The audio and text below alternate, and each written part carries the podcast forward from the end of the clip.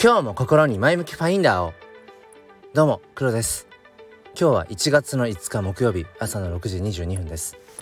えっ、ー、と昨日おとといのこの、えー、まあ、朝のね収録配信は富士山の麓の、まあ、キャンプ場もろもろから あの窓が凍る、うん、もうほとんど冷凍庫の冷凍庫そうだね。冷凍庫の中のような車の中から、まあ、発信をしていたわけで、まあ、今朝はあのもう家に帰ってきて、まあ、いつも通りの環境の中でなんですがまあ寒いは寒いですねやっぱりね。やっぱり冷蔵庫ですね。ということでえっ、ー、とまあ今日から僕もちょっとまあ仕事を始めうん少しずつやっていこうかなみたいなところでまあ徐々にねこう正月気分をこう抜いていかなきゃいけないのかと。まあそれまでもなんかネガティブに捉えずに、まあ、またちょっとこうね、えー、まあ、十分年末年始ゆっくりできたのでまた少しずつあのギアを入れていこうかなっていうふうに、まあ、前向きに 前向きファインダーチャンネルなので前向きにいきたいかなってことを思っています。ということで今日はですね、えー、自分軸と他人軸、まあ、そのあたりをテーマに話していきたいなと思います。よければお付き合いください。このチャンネルは切り取った日常の一コマからより良い明日への鍵を探していくチャンネルです。本日もよろしくお願いいたします。早速本題いきましょう、えー、自分軸と他人軸。まあ普遍的なテーマですよね。まあ年始ということもあってまあなんとなくこのうん、自分の中で根幹にあるような部分、まあ、それについてきっとね話したいんだろうなってことを、えー、思っています。まあテーマとしてはその自分軸と他人軸っていうすごくこう、まあ、大きなテーマなので、まあ、どんな風な、えー、話が自分の中から出ていってどう着地するかは全く分かりません。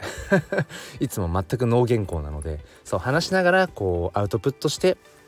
まあ思考を整理していく、うん、まあ感覚としてはこれはまあ収録ですけど、うん、これをね、えー、と聞いてくださっている今聞いて今聞いてくださっている方ですね。あのアーカイブでですけど、うん、なんかその聞いてくださってるであろう方と一緒に考えていく、まあ、そんなスタンスでいつもやっています。ということで、えー、自分軸と他人軸、うん。まあ、なぜこういうワードが出てきたかというとあのー、まあ、僕がそもそも HSP 気質、まあ、 Highly Sensitive Person いわゆるその繊細さんなんて言われたりしますよね、えー、傷つきやすいとか、うん、まあなんかその生きづらさを感じるだとか、まあ、いろんな表現があると思うんですが、まあ、無理くりその何んですかねその人それぞれの気質、うん、性格ってものをカテゴライズする必要がどこまであるかっていうのもあるんですが、うん、まあ僕はそのまああるね、えー、きっかけに3年4年前かなまあ、精神疾患を患って一度まあこう仕事を休んで、まあ、ある種こう社会からね、えー、少しこう離れるみたいな時期があったんですよね。でその時に自分と向き合っていく中で、えー、そうか自分って HSP 気質なのかもしれないと。でその時えー、その要はカテゴライズすることって、まあ、メリットデメリットがあると思うんです、うん。カテゴライズすることによって何かにそのねこう枠にはめることによって何て言うのかなそれ以上こう広がりが生まれづらいっていうかあ自分はこうなんだってともするとレッテルになってしまうと、まあ、ネガティブなことになるんだけれどもなぜ自分ってこう感じるんだろうとかなぜ自分ってこうなんだろうっていう、うん、その自分を理解していく上であそっか自分ってこういう気質があるのかもしれないっていうその自分を理解していく上で、うん、何かこうカテゴライズ、うん、していくっていうのは僕はありだと思うんですよね。そのカテゴライズするっていうのはある意味その言語化だと思うのでそう自分のぼんやりとした、うん、この感情ってものを言葉にやっぱり、えー、することによって何て言うんでしょう自分の感情を一旦こう外に出せるんですよね。言葉にできると。自分の感情だけだと自分の中にずっとあるからなかなか俯瞰しづらいんだけどもその感情にこう覆いかぶされてる感覚があるから。でもその自分の感情を言葉にすると一旦自分の中から外に預けることができる。そうすると、えー、その一旦言葉と一緒に出した自分の感情をいろんな角度から見たりとかっていうことができると思うんですよね。めちゃくちゃ抽象的な話なんですけどこれってすごく大事だなと思って。だから自分のことを自分の言葉で口で語るっていうのはすごく大事だと思います。まあよくねその自分語りってあまり好まれないよって言われたりするじゃないですか。まあどこからが自分語りなのかってよくわかんないですけどでもやっぱりちゃんと自分のことを自分のことというか、まあ、自分のこの思いですよね。感情を考えてること価値観も含めそれをちゃんと自分の言葉で言語化していくって僕はめちゃくちゃ大事だと思っていて。それはともすると今日のテーマであるその自分軸ですよね。自分の軸ってどこにあるんだろう。どれが自分の軸で自分は今どこに乗っかってるんだろうっていうそれがやっぱりちゃんと、うん、見えてくるかどうかっていうのはやっぱりちゃんと自分の思い自分の考ええー、価値観そういったものを言葉にしていく、うん、それがやっぱ大事だと思うんですよね。でまあそのまあ他人軸要は自分とは違う、まあ、人のね、えー、他人の考え方とか、うん、価値観とか生き方っていう、まあ、ことですよね。で、まあ、ちょっとその具体的な話とか、まあ、NFT 関係の話でね、えー、したいと思うんですけど僕は NFT フォトグラファーとしても活動をしていてでいわゆるその NFT 関係のうんそのコミュニティというのかなコミュニケーションの取り方の一つで Discord というチャットツールがあります。まあ、初めての方はねなかなかちょっと使いづらいかなっていうところで。もともとその、まあ、ネットゲームとかそういういわゆるまああのー、ギークっていうんですかねマニア、うん、の人たちがこうチャットでねバーってやり取りをするためにっていうところから始まってるらしいので、まあ、あんまりそのキャッチーな感じのうん、まあ、UI 見た目とか使い勝手って感じではないんですよね。まあ、ただ慣れていくとやっぱりすごくうん何ていうのかな。あの便利は便利。そう。慣れるまでちょっと大変なんですけど。まあ、そのディスコードというところでまあそれその要は、えー、NFT のプロジェクトとかコミュニティによってたくさんこうチャンネルがあるんですね。あのー、まあ音声関係でいうとクラブハウス 2, 2年前にね、えー、日本でものすごくこう流行りましたよね。僕も一時期やってましたけど、まあ、最近は最近というかもうずっとそれ以降は、えー、あのもうスタンド FM もしくは Twitter スペースになっちゃってますがクラブハウスのあのー、えっ、ー、とルームっていうんでしたっけ？なんかありますよね。うん、こういろんなチャンネル。あんなイメージでディスコードの中にもたくさんのチャンネルがあってでこれあるあるなんですけど NFT プレイヤーあるあるなんですけど気づくとこのディスコードのチャンネルがめちゃくちゃ増えるんですよ。うん。まあ、そこにはいろんな理由があるんですがまあうん僕も気づくとやっぱ増えてしまっていて。で結局、まあ、今僕は何を言いたいかというとじゃあそのディスコードのチャンネルの数だけやっぱコミュニティなんですよねそれ。NFT 関係のコミュニティ。じゃあその、えー、ディスコードの中のいろんなその NFT 関係の、えー、チャンネルいくつ見れてますかっていうところで、えーと、僕はですね結局まあなんだろうな毎日、まあ、ちゃんと終えてる、うん、ちゃんと見れてるっていうので言うとやっぱり2個が限界だなってことをうんこの NFT を始めてからまあそろそろ約1年になるんですがその中で感じるのはやっぱりね見れて2つかな終えて2つ。うん他のやっぱりコミュニティのはもうそもそもどういうやり取りがされてるかさえもうやっぱり追えないかなっていう。そのディスコードのね、えーと、機能としてまあ、そのメンションですよね、まあ、僕に対して名指し名指しというかあのメンションでお知らせがあったりとかあと「everyone」ちょっと発音頑張ってみました。everyone 全体、その、えっ、ー、と、ディスコードのコミュニティ、まあ、チャットのね、チャンネルに、まあ、参加している人には全員通知が行くよみたいな、その everyone ちょっと英語頑張りたいですね、最近ね。そう、everyone。everyone の、えっ、ー、と、メンションとかだとまあやっぱりこう気づいて見に行くみたいなことはあるんですけど、まあ、そうじゃない限りなかなかやっぱり、うん、3つ以上は見切れてないかなっていうところがあって、うん、まあでもまあ、きちんとそのうんなんだろうな毎日必ずって言ったらやっぱり一つですね。まあ、僕はその一つっていうのはピクセルヒーローズ DAO というね、うん、日本で初めてそのジェネラティブ NFT コレクションとしての位置づけで、まあ、スタートした、まあえーと、コミュニティなんですけれども、まあ、そこかな全部ちゃんと見てるっていうのは、うん、あとはプラスアルファでそうですねその時期によるけどプラス1プラス2がちょっとこう軽くさらってみるぐらいでえっ、ー、と何て言うんでしょうね。なんでその見れないのかっていうと時間的なものもあるしあとは僕自身が、まあ、さっきも言った通りその HSP ピス、まあ、 Highly Sensitive Person、まあ、特にもっと言うと,、えーと、HSE 型 HSS 逆だっけな？HSS 型 HSE だっけな？違うな。HSE 型 HSS あの何かっていうと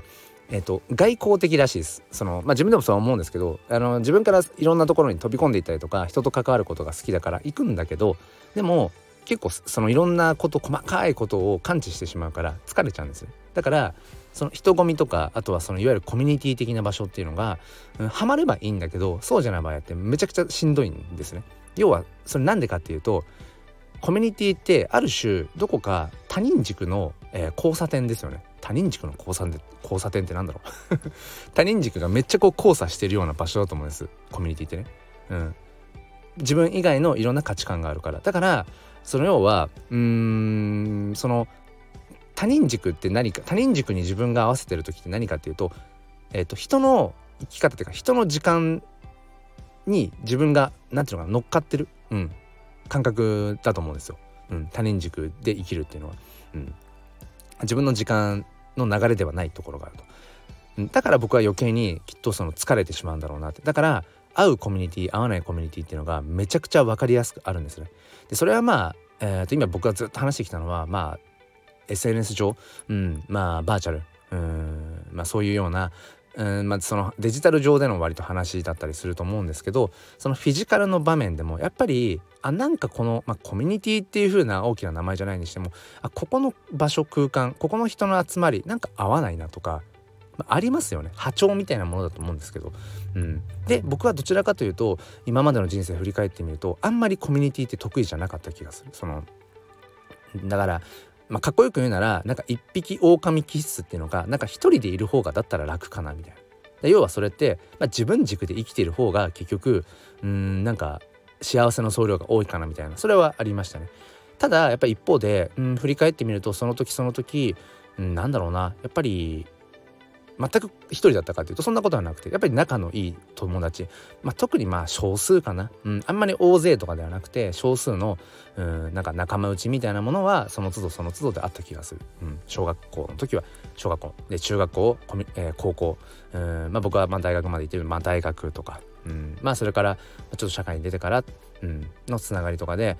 まあその時その時でそのコミュニティの縁は切れてしまうんだけれどもやっぱりその時その時で何かしら最低一つは、うん、やっぱりその複数にいるような場所にはやっぱ所属してるなってことを感じるんですね。でもあんまり得意ではない、うん、だからハマればいいんだけどハマらないと、うん、なかなかそのしんどくなっちゃうっていうところでじゃあ他人軸全部一切、うん、切り捨てればいいかもう自分軸だけで生きていくことの方がいいのかっていうと、まあ、それはそれで違うかなと思っていてうんまあ、要は自分軸だけで生きるっていうのはあまりその変化がないと思うんですよね。自分の中にあるものだけの上に乗っかってるイメージなので,、